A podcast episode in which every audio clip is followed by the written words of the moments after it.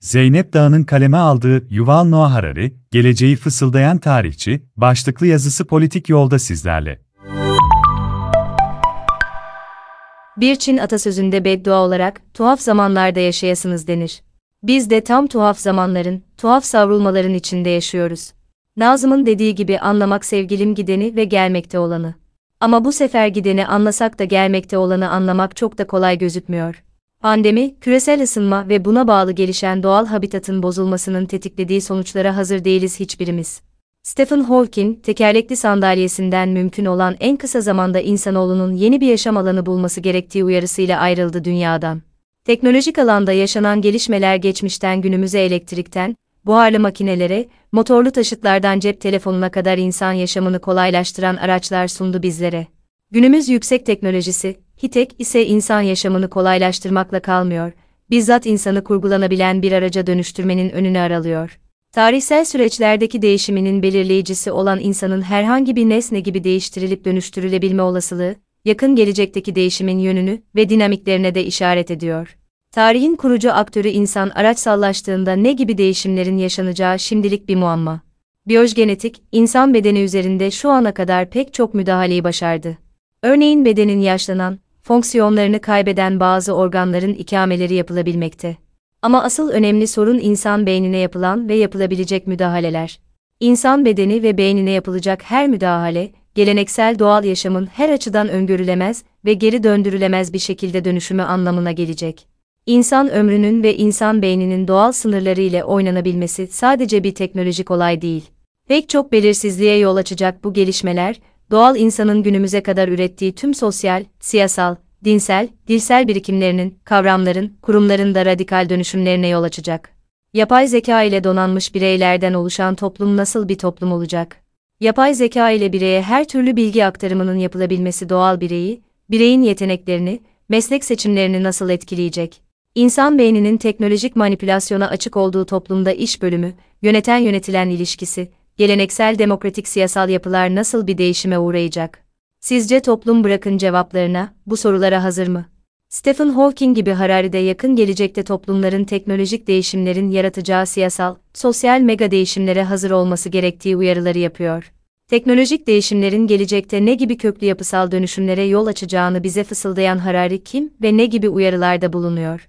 Bu pazar biraz fütürizme kulak verelim mi? Harari pek çok dile çevrilmiş bestseller olmuş kitaplarıyla küresel ölçekte en çok okunan yazar. Obama, Zuckerberg, Gates gibi popüler insanlardan sokaktaki insana uzanan çok geniş bir okuyucu kitlesine sahip. İsrail doğumlu Hariri gerçekte askeri tarih uzmanı. 2014'te Hayvanlardan Tanrılara, Sapiens, 2017'de Homo Deus, Yarının Kısa Bir Tarihi, 2018'de yayımlanan 21, Yüzyıl için 21 ders kitapları gündemi belirlemeye devam ediyor. 2002'de Oxford Üniversitesi'nde tarih doktorasını tamamlayan Yuval Noah Harari, dünyanın her yerine konferanslara büyük meblağlar karşılığı davet edilen bir kişi. Kudüs Hebrek Üniversitesi'nde çalışan Harari'yi küresel ölçekte popüler figüre dönüştüren olgu, bir tarihçi olmasına rağmen geleneksel kalıpların dışında yakın gelecekte olası değişimlere odaklanması ve yaşanacak sorunlar konusunda farkındalık yaratması. Tarihi dondurulmuş, masal ve hamaset dünyasına hapsetmiş bizim gibi toplumlar açısından Harari'nin tarih analizlerinden öğrenecek çok şey var. Bizdeki tarih geçmişin steril edildiği, bugüne ve yarına ilişkin etkisinin hesaba katılmadığı, neden-sonuç ilişkisinden yoksun bilgi yanından ibarettir. Harari ise tarihçi olmasına rağmen bizi geçmişe götürmektense geleceğe taşıyor.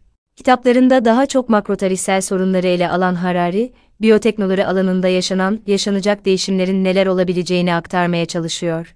Akıllı biyolojik organizmaların kendi doğal mekanizmaları aşmasının yani biyoteknolojik dünyanın olası sonuçlarını irdeliyor. Homo sapiens bir yüzyıl içinde yok olacak gibi radikal ve ürkütücü bir tez de ortaya atmakta. O nedenle Harari'nin yakın geleceğe ilişkin öngörülerine ve uyarılarına kısaca bir bakalım. Harari öncelikle bilim kurgunun konusu olan her ne varsa gerçekliğe dönüşmekte olduğunu paylaşmakta. Binlerce yıl boyunca doğaya hükmetmeye çalışan insanın 21. yüzyılda sahip olduğu biyogenetik teknik donanımla yaşamı kurgulama gücünü elde edeceğini belirtiyor. İnsanın bedenini, beynini ve diğer canlıları kurgulayabilme yetisini bir tür ilahi güçlere sahip olabilmeye benzetmekte. Kitaplarında, konferanslarında insanın ilahlaşacağı bu yeni döneme ilişkin temel sorunları ele alan Hariri, teknik alanda yaşanan radikal dönüşümlerin sosyal, siyasal, toplumsal alanda ne gibi gelişmelere yol açabileceğini irdeleyerek, yarının dünyasında insanoğlunu bekleyen belirsizlik ve kaoslarla ilgili pencereler açmakta. Harari, ilahlaşan yeni insan türüyle yeni teknolojilerin ortaya çıkacağını belirtiyor. Bu sefer yeni dinlerin Orta Doğu'dan değil, Silikon Vadisi'nden türeyeceğini, eskisinden farklı olarak öteki değil bu dünyada mutluluk, barış, cennet hatta ölümsüzlük vaat aktarıyor. Harari'ye göre teknolojiler bu dünyada cenneti vaat etseler bile, gerçekte biyogenetik devrimin küçük bir elit gruba ütopya cennet, kalanına distopya cehennem sunacak. Yapay zeka alanındaki teknolojik gelişmelerin uzun dönemde insanlar arasında eşitsizliği derinleştirme ihtimali de büyük bir tehlike. Marx, sanayi devrimi sonrası üretim, üretim araçları ve ilişkileri bağlamında burjuvazi ve işçi sınıfı arasında birbiriyle çatışan sınıfsal çıkarlara odaklanmıştı.